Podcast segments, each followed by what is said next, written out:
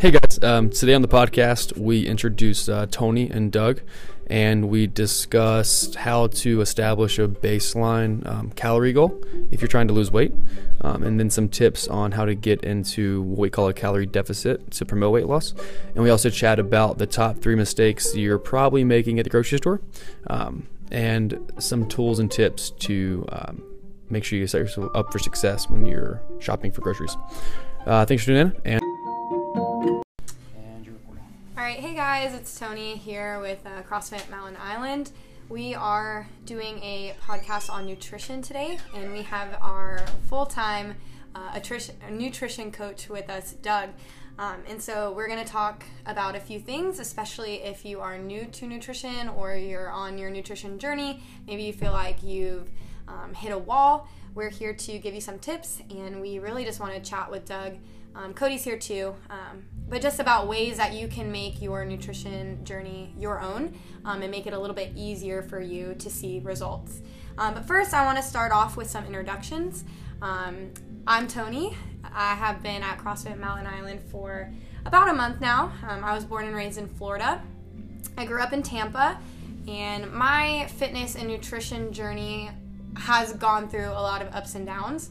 Um, through growing up, I played a lot of sports. Um, I dabbled in a little bit of everything. I danced competitively. Uh, I ran track and field. I played volleyball, played high school soccer um, for a few years at a time. Nothing that was ever something that I wanted to stick with. Um, and so with that, when I was training, you know, I felt good. I was eating good. When I wasn't training, I wasn't doing anything and I wasn't eating good. Um, and that trend kind of continued to when I went to college. I was at the University of Central Florida. Um, and I did not want to gain the freshman fifteen. So I had some friends, they were pretty active, they had a garage gym, um, and so I decided one day to work out with them. It was my first introduction to CrossFit, and the workout was bench press. I've never bench pressed before in my life, and uh, that first rep with the barbell was very humbling. Um, and then after that, we did a circuit. We ran around, you know, the cul-de-sac of their house, and then did some bodyweight movements like air squats and push-ups, and it was incredibly difficult. And uh, so that was my first taste of CrossFit. And so after that, I decided uh, I wanted to make it a habit, and so I started lifting, learning how to squat, how to deadlift, how to clean, how to snatch. Um, I liked the lifts more than I liked the Metcon right. portions, um, but those came slowly. So after I felt pretty comfortable with all the movements and started doing Metcons, I then joined a gym in Orlando. Um, I bounced around a few different gyms, and about three years later, here I am in Charlotte. Um, I got my L one in October, um, and I've been c- coaching for about a year and a half now, and I love it. I love seeing people um, start somewhere and then reach their goals as they progress on their fitness journey. So that's the biggest thing that motivates me, kind of what keeps me going and why I enjoy coaching so much, is the people that I get to, to coach and see really um, succeed and improve, because that's what it's all about. So that's a little bit about myself. We have Doug here. Um, Doug, tell us about yourself. Um, all right, so I'm originally from New Jersey, uh, born and raised. Mm-hmm. So I was there for about twenty-one years before I moved down here to North Carolina. Um, in terms of like my health and fitness journey, Um, my parents made me do every single sport when I was a kid, and I was horrible at all of them. Uh, I was not an athletic kid, couldn't throw a ball, um, but my passion was actually started with martial arts. I did martial arts for kind of like about, I'd say eleven years. Then when I was a junior in high school, that's actually when I started to lift weights. Um, biggest thing is, you know, I was real small and people kept picking on me, so, you know, what better solution to then get a little bit bigger? Um, and then I have been, you know, in the health and fitness field since um, when I went to college. That's where I decided to actually uh, major in exercise science. So I have my bachelor's degree in exercise science. And then that's where I kind of made it into a full-time career, getting my personal training certification, uh, and then expanding my knowledge base to a little bit more nutrition. And that's where I got my precision nutrition level one and my level two. Um, and I have competed in men's physique, um, and then just have kind of worked in different settings, uh, commercial gym, private studio only, and now in a CrossFit setting as well, Um, so my experience kind of is all over the place. Um, primarily, you know, I enjoy working with people who want to lose weight and gain muscle. Um, those are just my, my two main main areas. And then in terms of some hobbies, I'm a huge comic book fan, so if I'm not working out, I'm probably doing something comic book related. So for people who don't know, what is men's physique? Men's physique is, um, honestly, it's like a beauty pageant. You know? Like, let's be honest. Um, but it, you know, it's kind of similar to the bodybuilding competitions that you may see or hear about. It's just typically people are a little bit smaller. Um, they're not as, you know, uh, large as uh, people who do bodybuilding. Um, so, yeah, I did that once back in, like, two thousand thirteen. Cool. Very cool. Cool. Yeah, so we just wanted to start with, um, you know, if you're newer to, to your nutrition journey, or maybe you feel like you're stuck, um, some helpful and practical ways to kind of get you over that hump again, or to get you started um, on a nutrition journey that will last um, and is more of a lifestyle change rather than a diet or a fad um, or something that comes and goes. So with that being said, um, Doug or Cody, you guys can answer this how you want, but say I'm new, new to nutrition, all right? Um, like, where do I start? How much should I be eating? What would you guys, what are some, you know, helpful things to, if that's someone's question? Yeah, so normally I like to start um, people with just logging their food, not necessarily like using an app, um, literally just writing it down in a journal. And this, to me, will help kind of bring awareness to kind of like what you have on a day-to-day basis. Um, and, you know, most of the time you'll see like, oh, I eat out almost every single day. Uh, and compared to preparing your food or maybe using like a food prep service. Um, so most of the time it's just about bringing awareness and seeing what you're kind of currently having.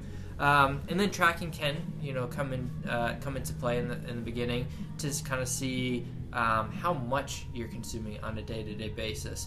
Um, certain apps, you know, like MyFitnessPal does a pretty good job of like kind of gauging where you're at in the beginning. Um, but sometimes we don't record every little thing that we eat, so sometimes the calculations can be off there.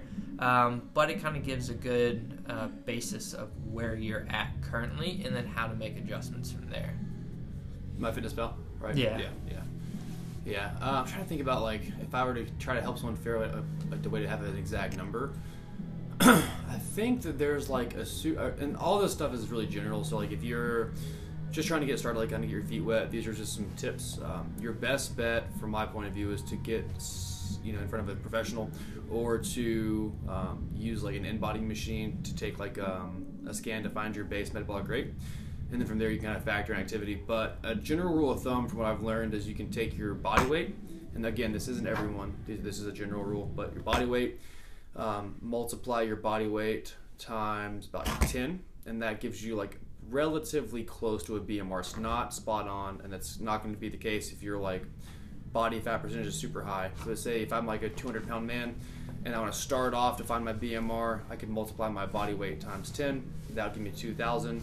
And then from there, if you are moderately to very active, you can multiply it times um, that by one and a half. So you'll get about about three thousand calories if you're very active. Um, whereas if you're pretty sedentary, Um, you don't want to really add any calories to that. And if your goal is to lose weight, again, general rule of thumb could be to subtract anywhere from like, I wouldn't go more than five hundred calories. Yeah, usually I say start around two fifty, yeah, and then subtract um, yeah. a little bit from there.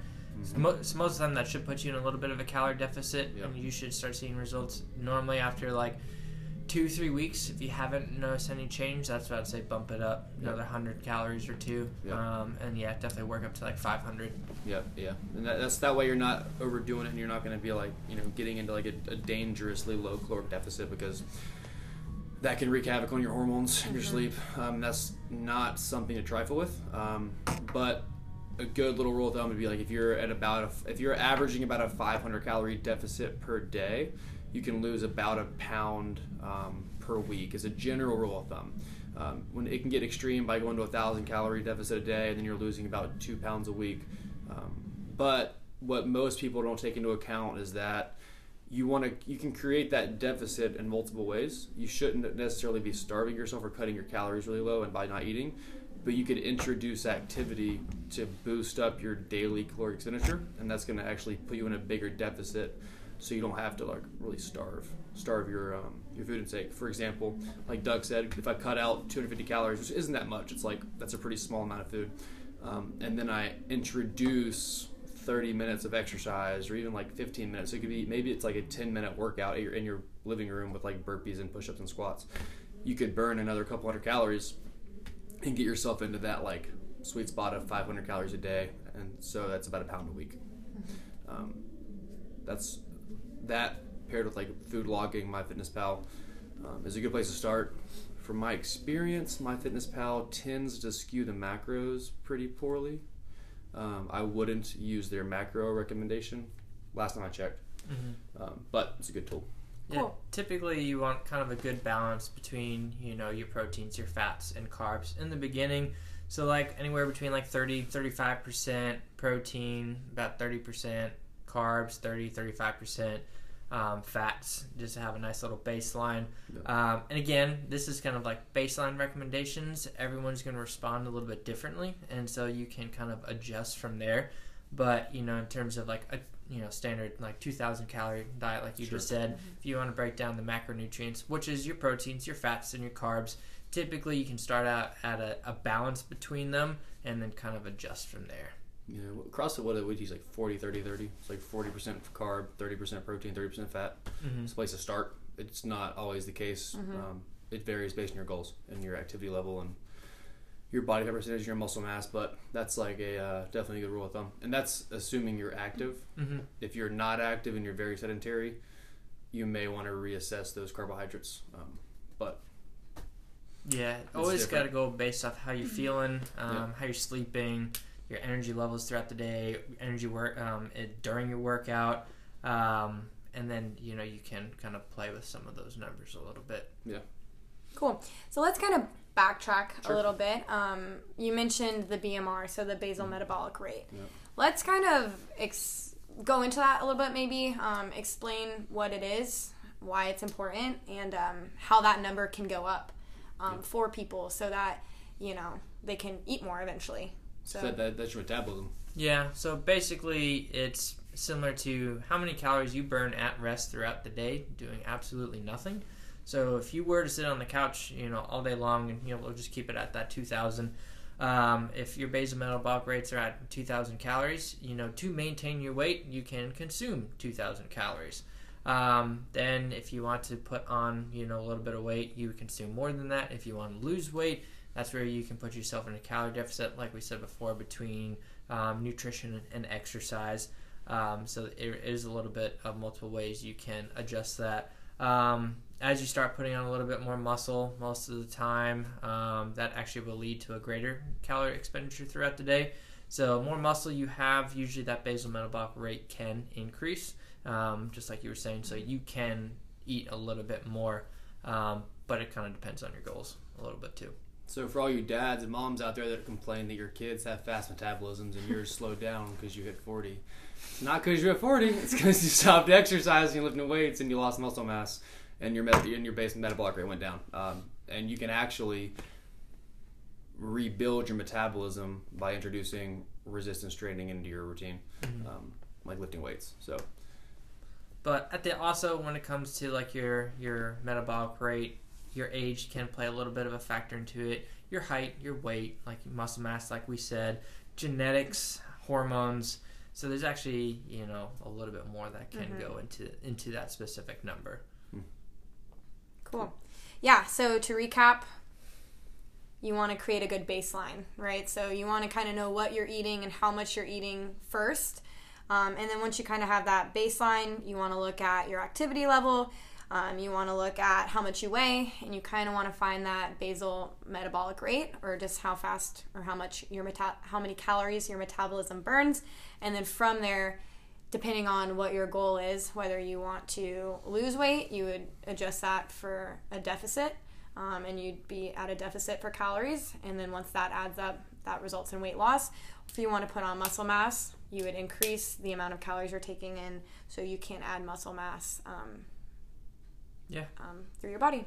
Pretty much. Absolutely. Yeah. Cool. All right. So then let's make this practical. So now we kind of know um, what to eat. You guys touched, you know, on the proteins, the fats, and the carbs. Um, let's make it practical. So say I know all this now and I'm going to the grocery store, right? Um, what are some good tips or hacks or tricks um, that you found that would help someone who has their goals in mind buy groceries? Mm-hmm. So you might have heard of this one before, is shop the perimeter of the grocery store. That's typically where your produce, so your fruits and veggies, are going to be. Um, your meats, your dairy, your seafood. Um, so, that, so when you shop the perimeter, pretty much, you know, the big bulk of what the whole foods are, is typically on the outside of the store. Um, and that's where you want to be kind of focusing.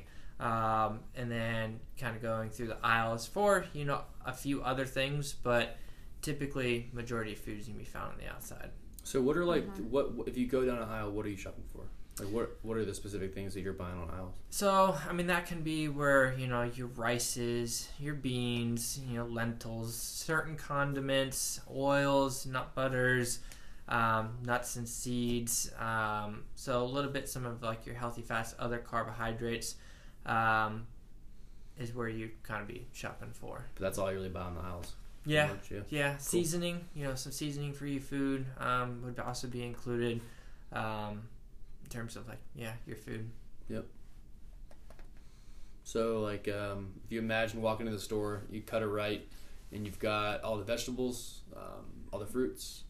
You walk down the right wall, there's probably some kind of like food preparation station, like for subs, and then there's mm-hmm. like uh, deli meats, mm-hmm. maybe a bakery. I usually skip the bakery, um, but I'm gonna walk down then to the like the meat and um, fish section, and you know, grab some chicken and some beef and some turkey or some fish, and then I'll continue along. You know, get my breakfast foods, like my eggs, my bacon.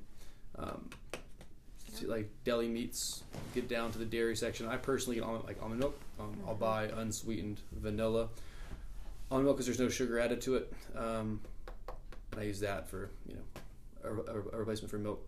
Um, egg whites, usually around there. Mm-hmm. And then I'll cut around. And I, I, I use um, like a Greek yogurt, like casein for, for my casein protein. So I'll get like a Greek yogurt, um, like a zero fat Greek yogurt. It's got a lot of protein in that. Um, And then sometimes I might get like uh, those um, English muffins. If, if I'm if I'm gonna get bread, I'll get that's what I'll get. Mm-hmm. Um, not because it's healthier, just because just you I like want. The taste of it. It's like, this is good. Like yep. we're not we're not like robots. Yep. Um, yeah, and then honestly, like like Doug said, the aisles. I'm getting like some beans sometimes. Um, I'll get rice on occasion. Mm-hmm. I'll get like my hot sauce, um, like oils for salads. Um, coffee, seasonings, filters, nuts, but that's it. Yeah. So out of, uh, let's talk about meats, right? Mm-hmm. There's a lot of different meats. You know, we see eighty twenty, ninety ten, like when it comes to ground beef. Um, a lot of people, you know, like ground turkey. In your opinion, what are some meats that will give you the most bang for your buck? Maybe not in the price that you pay for it, but in what it does in ter- in, in terms of the macros yeah. that it has in it, or so, the nutrients. Typically when it comes to meat, if you see like eighty twenty, so eighty percent, you know, lean protein, twenty percent fat. Fat just typically is the most calorie dense out of all the macronutrients, so it's very easy um, to kind of, I want to say like overeat, but definitely get a lot of bulk of your calories from fats. Um, almonds, if you ever look at that, it's like the serving size, you know, it's like eighteen almonds, and it can be anywhere between like two and three hundred calories. Um, I don't know the exact, it's usually sure, roughly it's between there. Um, but, you know, so you can imagine that too. Same thing with like your meat, if you look at eighty twenty, um, there might be like eighteen, nineteen grams of protein, but, you know, the, the fat's pretty high up there as well. It's usually like twenty, like eighteen grams protein, twenty yeah. grams fat, yeah. a couple grams more. Yeah, yeah. Um, so that's where, you know, typically getting the leaner meats is going to be a little bit better. Um, And so in terms of like ground meat, but I personally just like, I like fillets more than I like, you know, ground ground sure. meat. Like but yeah. uh, I'm just picky.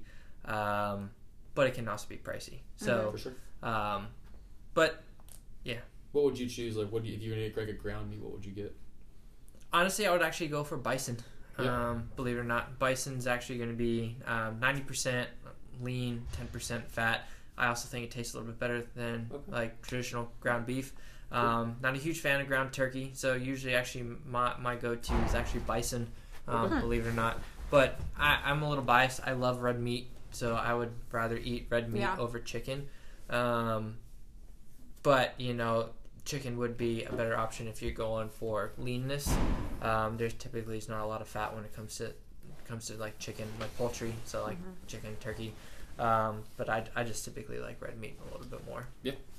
So like um, usually if I'm buying like any meat besides chicken, like I'm getting ground beef or ground turkey, I'm gonna go like ninety ten, mm-hmm. like ninety percent lean, ten percent fat, because it's higher protein, lower in fat, and because it's lower in fat, it's less in calories, so I can have more of it without blowing my fat intake. Yep. Um, and then definitely, I definitely get like cuts of like um, fillet and steak if I'm gonna get red meat. Uh, I'll go fish. I tend to go for like wild caught fish, just mm-hmm. because the idea of something that came out of a farm that, that was lives in the water just grosses me out. Like just looking into that stuff, it's, it's pretty sketchy. Yeah. Uh, and then I recently read about the red meats and then chicken, even eggs.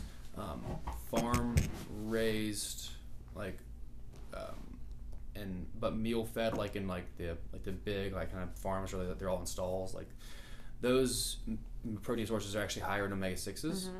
Whereas like free range, grass fed, grass grass fed organic um, sourced meat is higher in omega threes, and that is actually one of the um, a big correlate to a lot of like metabolic disease and like yeah, heart like disease hypertension, and hypertension, high blood pressure. Yeah, yeah. They, they say like it's supposed to be like a two to one ratio of omega six to omega three, but it's actually nowadays it's like twenty to one. Yeah. Yep.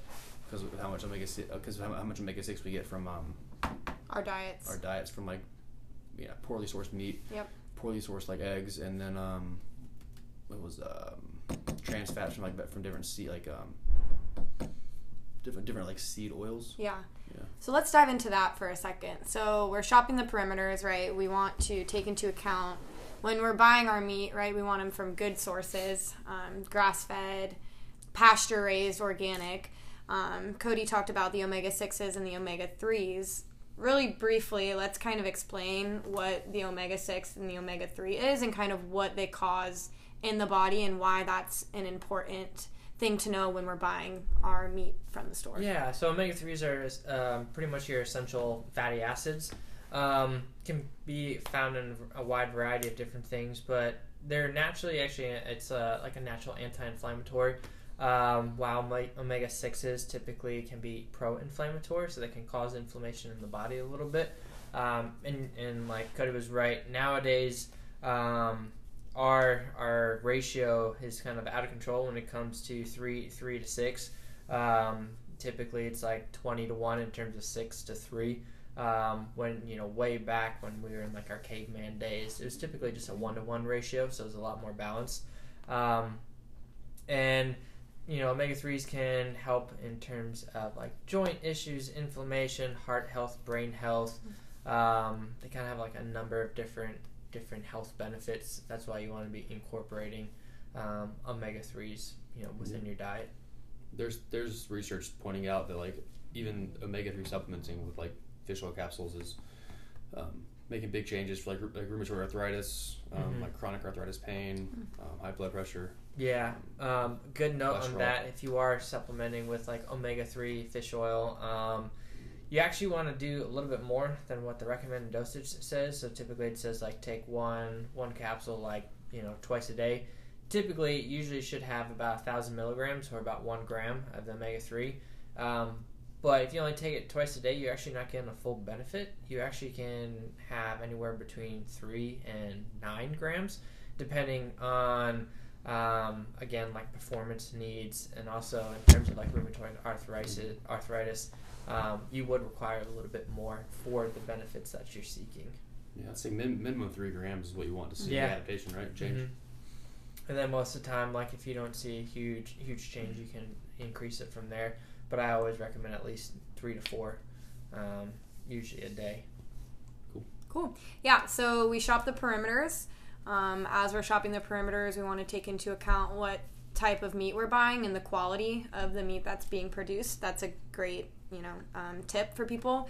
What else when it comes to shopping in the grocery store? What are some other tips yeah. that you have? Well, a little, a little like backtracking what you just said when it comes to like meat. Um, I just I remember probably like a year ago, uh, me and my fiance, we went into like Whole Foods, and you know, the whole topic of like conventional versus organic.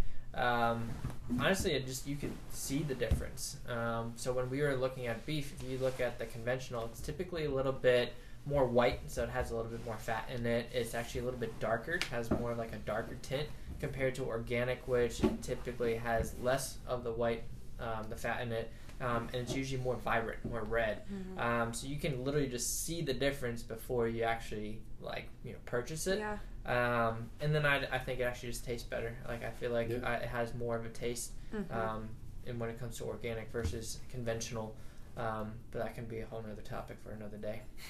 Yeah, and I would say the same with salmon too. Farm raised and, you know, wild caught. Like, it's yeah. a much darker, the wild caught, and, and darker is better, right? Yeah, darker. Yeah. So the yeah the wild caught is usually darker yeah. compared to the farm raised. It's like more yellowy. And also they're like double the size. Yep. Um, usually the fillets, like if you get a salmon fillet, it's usually double the size of what a wild caught yep. salmon would actually be. Yep, it's because it's pumped up full of the good stuff. full, yep. of, full of crap. There's literally. Um, I kind of want to like open this can of worms on like like re- reading labels. Okay. Like mm-hmm. kind of simplifying it maybe a little bit, and like I'm thinking through it, and I would say like a general rule of thumb is like if if you're not doing this now, you're making a mistake, but. For one thing, like if it has a label, you should be reading it because, I mean, vegetables, you know, granted meat will have a label, um, but most things that you should be buying, like fruits and vegetables, don't have labels, right? Um, but if it does have a label and you're looking at the back, there's going to be three big components. I know Doug can speak to the ingredient list because that's like, I know you've mentioned before, but one thing would be um, looking at the macros, so like the protein, carbs, and fat. It'll tell you like, you know, protein amount in grams and then the percent daily value, carbohydrates and fat. I would say that if it's high in fat and carbs and low in protein, you shouldn't buy it. I can't think of anything that would like break that paradigm.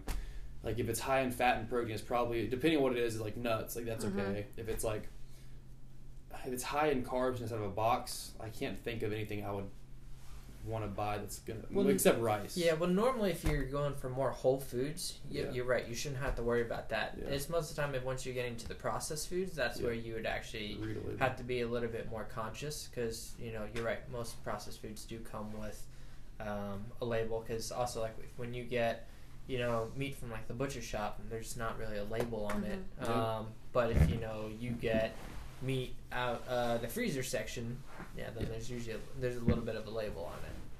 Yeah, I was saying because I'm thinking about like the average person that like we talk to for nutrition and like that Doug works with, and like I'm willing to bet that if anybody is listening to this and they actually take his advice and track their food via like a journal or MyFitnessPal, I bet that when you track it and before you make any changes, I would be willing to put money on the fact that your diet's probably high in carbs, high in fat, and uh-huh. low in protein. And that's probably because the things you're buying are high in carbs, high in fat, and low in protein. So, I mean, when you look at things like keto, like keto is really popular right now, but I mean, keto is high protein, high fat, low carb. Like it's it's got a lot of fat, has a lot of carbs, but doesn't have, I mean, it has a lot of fat, has a lot of protein, but not a lot of carbs. And then inversely, like when athletes are training to be competitive athletes, like they're generally eating a high protein, high carb, moderately low fat diet. And those are people that are seeing weight loss and like pretty good body composition mm-hmm. changes. So it's something to consider when you're, if you're buying something that's processed, like just read the label. Read the label. Yeah. Um, What's your tip on ingredients? Because you have like a thing on that, right? Yeah. So typically if you're reading the ingredient list, um, two things you should look for. A, you should be able to pronounce everything. Hmm. And then B, you should know what everything is. Um, if you can't pronounce it, most likely you don't know what it is. Uh, and probably shouldn't even be in there. Um, most of the time it can be an artificial ingredient, artificial sweetener, a filler, um, just, you know, something that probably shouldn't be in there.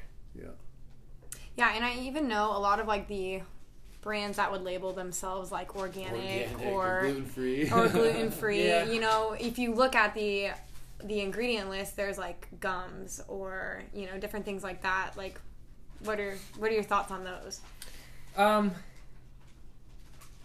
again, it's just kind of those whole foods probably would be a little bit better mm-hmm. in terms of like if it like a protein bar or something that you need to kind of like supplement with. Um, just again, usually ten ingredients or less. Make sure you know everything that's on it. Um, some of the gums um, and sweeteners in it. Small amounts. You know, if it's not something that you consume every single day, probably is not going to be a big deal. It's typically if you're having processed foods again, multiple meals throughout the day that has a lot of artificial ingredients and stuff like that. That's where it can be a little bit of that gray area. Mm. Yeah, I mean, because a lot of people I'll see, like most people I know that aren't of the whole food mindset, like they talk about using artificial sweeteners, and there's like there's evidence coming out now that talks about how the brain anticipates the sweetness from the food you're about to eat, and like the digestive process and the insulin response process starts before you even consume it, and mm. it's in your body. So like, if you're coming up, you know, most of your life, and you know, like, I'm going to have some sweet tea and it's got sugar in it, or I'm going to have a soda and it's got sugar in it, or I'm going to have some, like, dessert and it's got sugar in it, your body knows what's happening, so it starts to adjust your blood sugar in anticipation of that consumption of that food. And that's, like, your body trying to, like, protect itself, right, that, that adjustment of your insulin levels. But then when you start replacing sugar with fake sugar and you're still having the anticipation of eating sugar and sweetness, your body starts to have that response, but then it, it doesn't get a blood sugar spike from sugar. Mm-hmm. So then your body actually starts producing more insulin when it is not necessary, and it's leading to all this like insulin sensitivity, hmm. I mean, and insulin resistance even. It's it's interesting like concepts, but it kind of it makes sense. So all that being said, like back to what Doug said. I mean, if you're trying to find like cheat codes and workarounds of or using like fake sugar or artificial sweeteners to mask your addiction to soda, like maybe just drink water. Yeah. And, like, just start the process. Yeah. Honestly, if, like, in the beginning, though, you know, if you went from drinking soda and, like, you switched to, like, Zevia. Yeah, Zevia, totally. Zevia. It's got, like, the natural stevia extract in it. I feel like that would be a great alternative. Yeah. Um, in the beginning, like, if you still need that, mm-hmm. you know, sweetness taste, that bubbly taste. But, you know, like Cody said, eventually, you know, working your way to, the, like, you know, sparkling water or just, you know, water. Sure. Um... just depending on if you can give it up or not. Um, but also one thing when it comes to like nutrition coaching, what I do is typically tell you to add stuff in, not necessarily take stuff out. Right. Um, because most of the time, once you add that stuff in, you're actually no longer hungry or craving the things that you typically were having before. Yeah. So can you give us an example of that? Like what you mean by that? Uh, yeah, I mean, normally um, when it comes to... You know, if you're craving like certain sweets, you know, one of the things that we definitely talk about is, you know, maybe adding in more fruit because it has okay. still sugar. Um, but uh, most of the time, adding in more fruits, more veggies, more protein um, can actually kind of solve a lot Keep of cravings. Keep you fuller longer so mm-hmm. that you don't have the cravings. Yep. Yeah, cool. That's a good tip. And then I know before we were talking about like the end caps in the grocery stores. Um, can you kind of explain a little bit about how stores set that up? Yeah, so a lot of the end caps are kind of just marketing ploys. Um, I mean, there's like multi-million dollar companies that spend a lot of money um, to plan out a grocery store to catch your attention so that you can, you know, purchase, you know, more unhealthy foods. Um, and, you know, like this is just a personal story. We were kind of talking about this before. But I worked at a marketing research company when I was in high school. I was just doing graphic design. Um, but essentially, you know, a company would go to them, you know, um, and let's say they wanted to change the way their product looked. Uh, they would send it to us. We would literally build like a digital um, grocery store shelf. And then we would kind of test out the, the new label. Um, then it would be sent down where we had these, you know, giant printers that could literally print like, you know, these ten-foot shelves. Um, and we'd set it up, you know, we would get, you know, random people to come in, we would put special glasses on them that would literally track their eye movements, um, and when it tracked their eye movements, they were literally looking for whether or not this new updated label would catch your attention more than another, or if they change the positioning on the shelf. Again, what, you know, catch your attention more than another. Uh, and then from that, you know, that data that they gathered, they would either update the label, update the section on the shelf, and kind of take it from there. Um, just so, you know, you would spend the money on that stuff. Yep. I'd say next time you're at the store, just look and see what all items are like placed within your easy line of sight. Mm-hmm. And then the same goes for your kids. Like if you have kids and you guys are walking around and your little, you know, youngins at your knee height, like guess what's at your knee height? A lot of sugary treats and sugary cereals. Yeah, usually the stuff that's at eye level probably should be staying away. Like uh, in terms of like when we were talking about yeah. going down the aisle, um, like rice, for example, which typically at eye level now is all the, you know, minute rices. The mm-hmm. easy rices, yep. yeah. Um, that's true. That's that true. has, you know, a whole bunch of preservatives in it to keep it, you know, fresh longer. Mm-hmm. yeah. And then the actually bags of rice or the organic rice or um, like, you know, quinoa, things like that, they're actually either going to be a little bit above or below. Down there, yeah, that's know, true. Based off the store setup. Mm-hmm. Um, so you just kind of got to be aware of that too. Interesting. Yeah. Cool. So, create a baseline of kind of what you're eating, um, what you're putting into your body, and how many calories that is. Once you find a good baseline, then you can um, adjust that to your activity level, how much you weigh, kind of what your goals are. Um, and then from there, when you're in the grocery store, you want to shop the perimeters. You want to make sure you're reading the labels. You can pronounce everything. There's few ingredients in it, but the ingredients that are in it are good. Um, and you want to avoid the end caps of the aisles because that's where you can get into trouble. Mm-hmm. Cool. Any other things? That's it. Awesome. Cool. Thanks, guys. Yeah. Thanks.